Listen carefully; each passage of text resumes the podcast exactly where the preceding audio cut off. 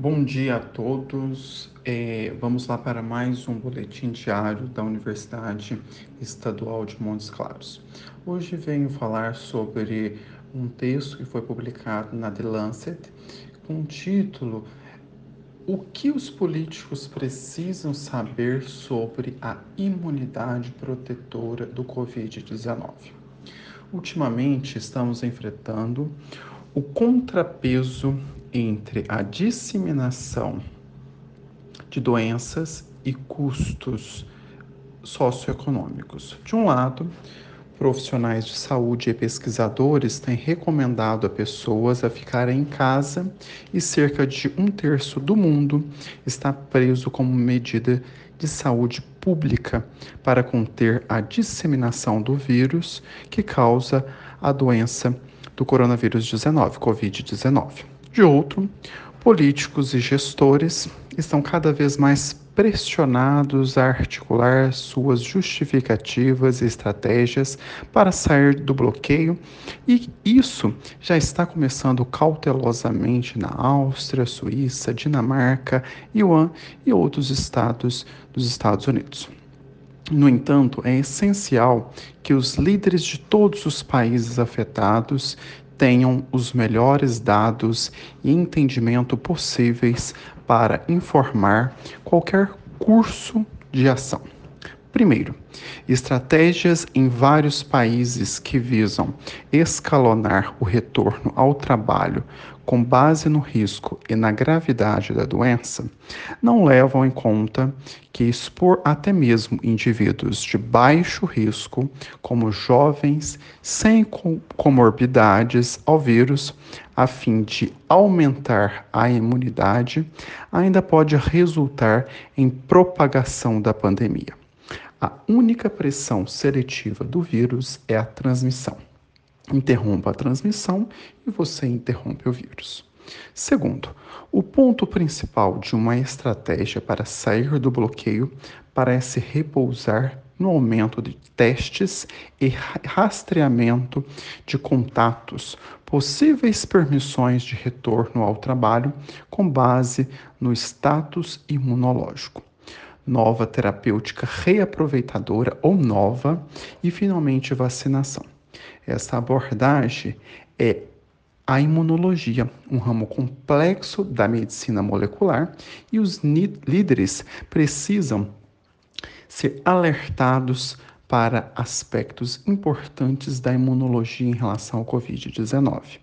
Não há certeza quanto aos correlatos imunológicos da proteção antiviral ou a proporção da população que deve atingi-los, impossibilitando identificar um ponto em que esse nível de imunidade foi atingido.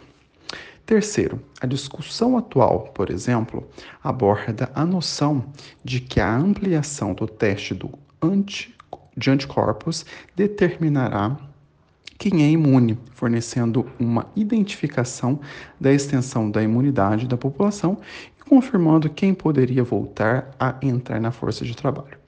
Há questões a serem abordadas sobre a precisão dos testes e os aspectos práticos da implementação de ensaios laboratoriais versus o uso doméstico. Para qualquer país que contempla essas questões, outra questão é crucial e quão sólida é a suposição de que estes anticorpos de ligação para o vírus equivale à proteção funcional. Além disso, se a presença desses anticorpos é protetora, como pode ser definido decidida que proporção da população requer que, que esses anticorpos aliviem as ondas subsequentes dos casos de coronavírus.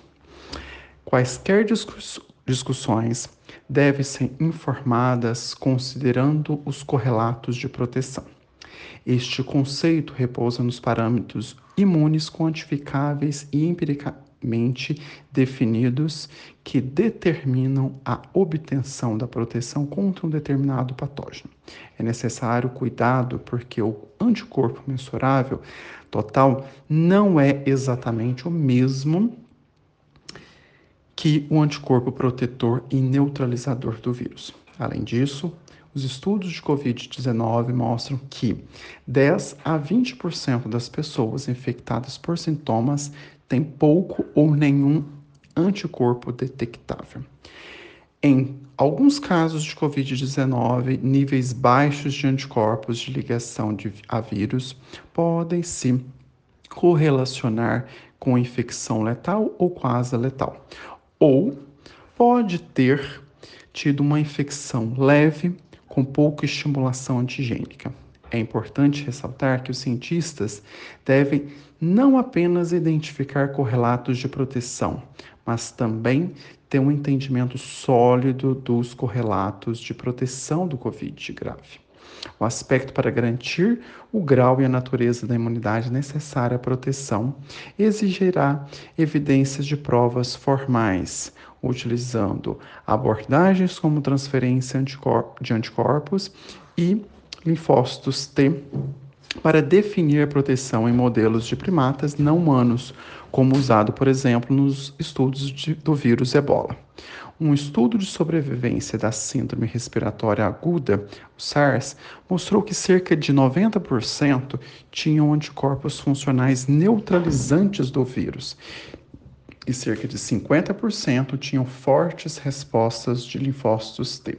Essas observações reforçam a confiança de uma visão simples de que se espera que a maioria das sobrevi dos sobreviventes de coronavírus, de Covid-19, tem anticorpos protetores. Uma ressalva é que a maioria dos estudos de sobreviventes do SARS e de pacientes com Covid-19 concentrou-se em pessoas que foram hospitalizadas e apresentam doenças com sintomatologia grave.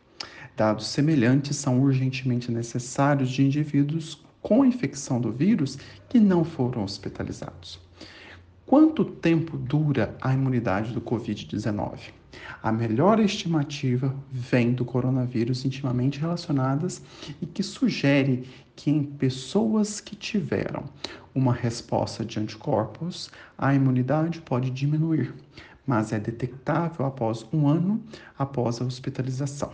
Obviamente, estudos longitudinais com duração de pouco mais de um ano são pouco tranquilizantes, dada a possibilidade que possa haver uma onda de casos de Covid-19 em três ou quatro anos. A imunidade específica de linfócitos T contra o Covid-19, no entanto, pode ser detectada por quatro anos, consideravelmente mais do que as respostas de anticorpos. Finalizo mais esse boletim e até o próximo boletim.